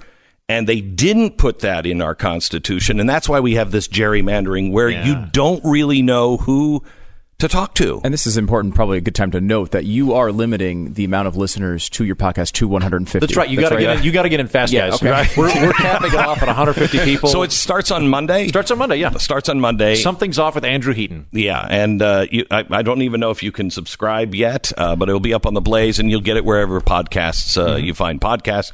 But I've come up with a selection of my favorite mostly weekly episodes. Oh, really? And I'm going to be tweeting them out all day today. Thank you very much. Stu, go there. He's at Mighty Heaton. Please. He's really, really, really, really funny, and we're thrilled to have you a part of the team. Thank you. I am happy to be here, guys. I think it's going to be a lot of fun. Okay. Andrew Heaton will crush his soul within 6 months. Oh, yeah. So he'll be a broken man soon. So get him while he's still, spirited. Thank you so much, Andrew. I appreciate it. All right, let me tell you about the X Chair. X Chair, we're sitting on a couple of X Chairs. I absolutely love the X Chair. You can adjust it like 600 different ways. It is a great chair for your staff, for you. You have a chair that you need in your office at home. You need a chair at work. Don't go to state. Don't buy the office chairs. Don't do that. They're cheap. They're crappy, and you spend a lot of time in them too. Yeah. I mean, if you're gonna sit in a chair for 6 or 8 or 10 hours a day, you spend more time in your office chair than you do in bed. Yeah. So get a really comfortable one. X Chair. They're also offering now two new colors for the holidays: red and white. Oh my gosh, is that a MAGA thing? Oh my gosh. Oh my gosh, red and white, and he's got the red and white hat. Oh my gosh, why is it always about... It's not. Also, Santa must be for Trump, too, because he wears red and white. Anyway, they're great. They're great chairs. They'll have one for you overnight. You can get it for Christmas. Prefer one of the standing desks? X Chair has its own version called the X Flex Top Sit Stand Desk. Check it out at xchairbeck.com. xchairbeck.com. On sale now, $100 off. Just go to xchairbeck.com or call 844-4XChair. xchairbeck.com. Let me go to Cindy in Virginia, who's been holding a while. Hello, Cindy. Welcome to the Glenn Beck program. Hey, how are you doing? I'm very good. What's up? So I actually met you last week at the meet and greet. Which city? Richmond. In Richmond. Okay, great. Yeah. Great. So if I could, I would like to commend Stu on early in the broadcast not having mixed up Charlotte and Charlottesville. That's right. Yeah. I don't think we need to go there. No, let's just tell the story. This is a good one. So Glenn was talking about Charlottesville in, Virginia, and kept calling it Charlotte over and over again. And of course, I could have easily jumped in and corrected him, but I thought it was better for him to just continue to say it until the crowd basically revolted and started screaming Charlottesville at you. Yeah, I agree. It was a good job, though. It was good. Yeah. So I have to tell you, I took a lot away from that, and I was the one, I don't expect you to remember, but upstairs who was talking about our kids, my older kids, the same age as your younger kids, and I was asking when the young adult edition of Addicted to Outrage would come out, and I think you basically told me to go ahead and write it. So I'll work on that. But, I took a lot away from that evening, and it all comes back to my kids. But there was one point in that night where my heart sank, and only one, and it was when you showed the, the logo of the Democratic Socialists, which was, I think, the hand-in-hand with the red rose. Okay, hang on just a second. I got to take a quick break. I want to come back, and then you can explain what that is and why your heart sank when we come back. This is the Glenn Beck Program. We're talking to Cindy in Virginia, who was at the stage show last week in Richmond, Virginia, where we were talking about Addicted to Outrage. And at one point, we put a tweet up on the screen, and it was... I'm trying to remember what it was, but it had a picture of a gun on it, and I think it said I was going to go collect a bunch of bloody hats. Right, yeah. at a MAGA party, and it was tweeted out by someone who was a member of the Democratic Socialist Party, and I said, "How do you know that this person is a member of the DSA?" And up next to their name was the logo of the DSA, and almost no one knew that. And it's a logo of a black hand or a dark hand and a white hand. Coming together in a handshake with a rose in the middle. So you said that was disturbing, Cindy. Tell me about it. Well, my going on 14-year-old daughter had just literally put in little red rosebud earrings the day before, completely innocently. Mm-hmm. And, it's a small thing, but I'm sure it's always been this way, but especially in that age group, or maybe it's especially today, every little thing has these, huger meanings. And, I feel like, I was thinking on the way back, they've already taken the rainbow away from us, but unfortunately it's more they push the rainbow on them in the schools. And it's just one more thing for parents. And I know, correct me if I'm wrong, but you're not personally entrenched in public school systems. We've made the choice. Our kids are in public school. And, it's awesome and amazing. I know a number of people who homeschool, people have made other choices. But no matter what no matter what each choice we make, there's the whole system and the way these kids are being educated affects every single one of us. And it's just boom, boom, boom, thing after thing every day. So I feel like one of my additional full-time jobs is almost like this clandestine system where I find counter information and I leave it on the counters for the kids so that they're seeing the flip side of things. They're seeing the other side of stories. And, it's like, I don't want to do this one. Just wear your earrings. Yeah, no. and I'm not saying, another meeting, but Cindy, I want you to know, I hope they didn't take from me that you should avoid the image of a rose. No, not at all. Okay. No, not at all. It's the other way. It's them taking it, taking something simple and beautiful and making it a political. Everything's political these days. And even for these little kids in the schools, they see it all the time. And it's just sad. Well, I appreciate your phone call, and I appreciate that you left their thinking. I hope you left there learning something new, and also, you know, hopeful. Did you leave there hopeful at all? Oh, yeah, absolutely. Okay, it was great. You know, I had a couple hours drive home, and I was like, what did I take away? And I keep going back to the kids, and that was never my intended bailiwick in life. But I was like, you know, how do we get them younger? How do we get them younger? Yeah. So that's, you know, my big takeaway. Good. Cindy, thank you so much. God bless you. Thanks. Thanks so much for coming to the show. By the way, we're going to be on tour in Orlando and Tampa, in a couple of weeks? Is that right? Is it in December? Or is it? Yeah, it's right next week. No. It's November 8th today, and we are going to be I know it's the November 30th is when we're going to be there, so we got a few weeks. Okay. And it goes into that weekend. Okay, so glennbeck.com/tour, get your tickets. It's a fun show, lots of laughs, and you'll learn a lot. You know, can I bring it back to I'm working on something for tomorrow's show. And I want to talk to you tomorrow about how do we judge people with what's going on? People are you don't know who the good guy and bad guy is. You really don't. You don't know, and they're just subtle things that take you from a person that is concerned about all the things I am. And there's a fine line between that and all of a sudden you're in a group with a bunch of racists. You know, how do you talk about immigration and know when the people around you are like, wait, you're thinking a different way? Or, for instance, people that, on the Democratic side that believe in a bigger welfare state, but all of a sudden are standing around in a group and they're like, wait, you want to abolish capitalism? No, that's not what I want to do.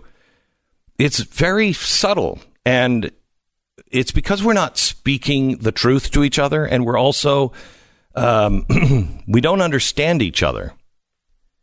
And as you look at the Jim Acosta thing, and you see how he treated the president, and we're a country split on that. I don't know, for consistency's sake, how the left is split on this, how they are not seeing it the way, many Americans see it. At least I see it as two kids. I think the president in this case was right. I don't think that the White House was right the way they spun it afterwards when Sarah Sanders came out and said that, Jim Acosta, accosted this woman or, hit her or anything else. None of that happened. None of that happened, and the tape is there to prove it.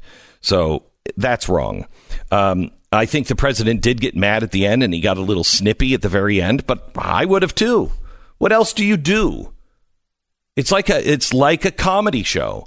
At some point, the heckler has to be removed because we got to move on. And if you won't play by the rules, what are you going to do? So.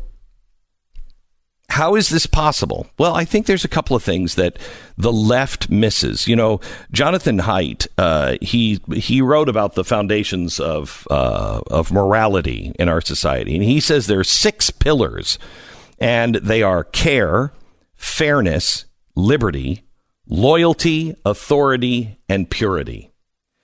He says out of these six pillars, liberals only, and now remember, he's a liberal. He's an NYU professor, so sorry, liberals. But he said there's only three pillars out of the six that liberals even recognize, and that's care, fairness, and liberty. I have a right. It's just not fair. Let's balance thing. And don't you care about the children? Okay. Conservatives also relate to liberty, relate to fairness. Look at Kavanaugh. That's why people were against that. They thought that was unfair. Care about the children. Conservatives are much more personal.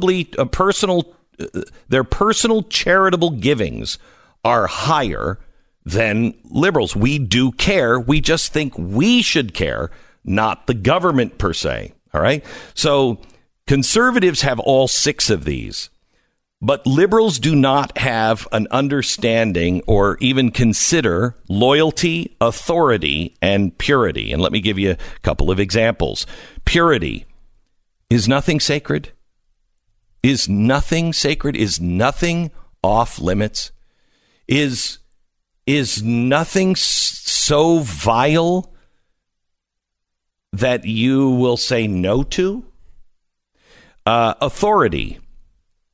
I'm sorry, the police are not pigs. The police, we should respect the authority until they violate that. So we're much more, look, there's a reason why, and you know, I love the way the CIA says, in the middle of the desert, or the NSA says, in the middle of the desert, the reason why they put those servers in the middle of a desert was because of the vast amount of water that is available to keep those servers cool. It's a desert. The reason why they did that is because Mormons are very compliant. They respect authority, and the last people you're going to have a problem with in an uprising is a group of Mormons. That's my speculation, but I believe, I've heard the NSA say, well, it's because they're so patriotic. Yeah. They're also compliant. And so the last group that you're going to have a problem with an uprising because they respect authority are the Mormons in Salt Lake. And that's why those NSA servers are there, in my opinion. So authority is something that conservatives respect, and loyalty. Loyalty to God, our country, our founding principles, our military, even our politicians, Donald Trump. It's why they've pushed this one sometimes a little too far. They will become uber loyal, and even when they shouldn't necessarily be loyal, they'll push it, especially when under attack. They are very loyal people. Okay. Liberals don't have those. And that's not me saying that. This is a New York university study with an NYU professor. This is widely respected from all sides of the aisle. So what happened yesterday? Why is Costa seen like a hero yesterday? Well, not only because people want vengeance, and people want it on both sides. People want on the right to see Donald Trump smash the press. The press on the left wants to see the press smash Donald Trump. OK, that's an overriding thing. But also, conservatives look at that situation and say it's the White House. It's the president. There is decorum. There is authority. Is nothing sacred anymore? Do you not have any loyalty to anything? Not the president, but the presidency. Do you not have any loyalty, purity, and do you not respect any authority? That's what really secondary to the I just want the president to go ahead and swing because they think he deserved it. I think he deserved it. But secondary, but not a it's a very close second. Is he's the president. This is a press conference. This is not appropriate. You don't have the authority to speak to the president that way after you've asked your question. There is a system in place for this. Is there nothing sacred anymore? Until liberals can understand and are willing to see things from our perspective, they will not grow. They won't be able to bring us back together. And until we can understand that they don't see those three, so we stop talking to them about those three. If you want to make a difference and you want to win an argument, talk to them about all of the issues about care, fairness, and liberty. Because what are they going to now on this? He has a right to be there. You can't crush his liberty. You're not going to say, well, he's the president and this is a press conference and there is a chain of command and he was doing that. They won't hear it. They won't hear it. You have to meet them on care, fairness, and liberty. And the thing on liberty is He does have a right to do that, but he's become an advocate. Those questions were advocates. He was advocating for a point of view. He was not asking a question. And personally, I don't think the president should have taken his credentials away. I think CNN should have punished him for that and said, look, if you want to be an advocate, go be an advocate. You can ask him tough questions and ask them. But we have rules at CNN, and we don't want to see anybody's liberty squashed. But for liberty to work, we also have responsibilities. The problem is they do have standards at CNN, and I think you're seeing them. That's what they are. Exactly right. The fact that they're coming out with this glorious praise as if the guy, cured cancer shows that. The real trouble here is CNN's management. It's not Jim Acosta. He's doing exactly what he's being cheered on to do. Sponsor this half hour is LifeLock. E-commerce continues its explosive growth, and this is going to be a problem for the holidays. There is an increase of 297% in the number of fake retail websites. That's crazy. 300% increase, and it's only going to get worse. Now, this is where they come and they fish for all of your information. Cyber criminals can use that for your IP address, credit card, shipping address, and they pull off these scams, and then they have everything that they need. So many threats in today's connected world, and it just takes one single weak link, and they're in. That's why the new LifeLock Identity Theft Protection adds the power of Norton Security. So they protect against the threats against your devices, not just your identity, but the devices that you're not going to be able to see or fix on your own. Nobody can stop all cyber threats, prevent all identity theft, or monitor all transactions at all businesses. But new LifeLock with Norton Security will see the threats that you might miss. So go to LifeLock.com or call 800-LifeLock. Use the promo code BACK for an extra 10% off your first year. Plus, you're going to get a $25 Amazon gift card with annual enrollment. It's promo code BACK, 1-800-LifeLock or LifeLock.com. Glenn Beck. Tonight on TV. No catastrophe is too catastrophic. No apocalypse is too apocalyptic. No sports questions are to be answered. I don't know what's going on here. Glenn takes your calls live on the air. The show starts at 5 p.m. Eastern, so get in line a little early at 888-727-BECK. Only on the Blaze. It's tomorrow Friday, right? Yeah. Bill O'Reilly is going to be joining us on Friday. Today, I'm taking your phone calls for the 5 o'clock show. You don't want to miss Ask Glenn Anything at 888-727-BECK. That you should get in about probably 4:45 Eastern time if you want to be on the program. But you can ask us. We'll talk about absolutely anything today. Make sure you get in. Tomorrow, we're going to talk a little bit about... How do we move forward from here with everything going more and more crazy and the lines getting sharper and sharper, and yet there's this movement where people are saying, I don't really want to stand with either side. How do you move forward? We're going to start to delve into that on tomorrow's broadcast. Glenn Beck, Mercury.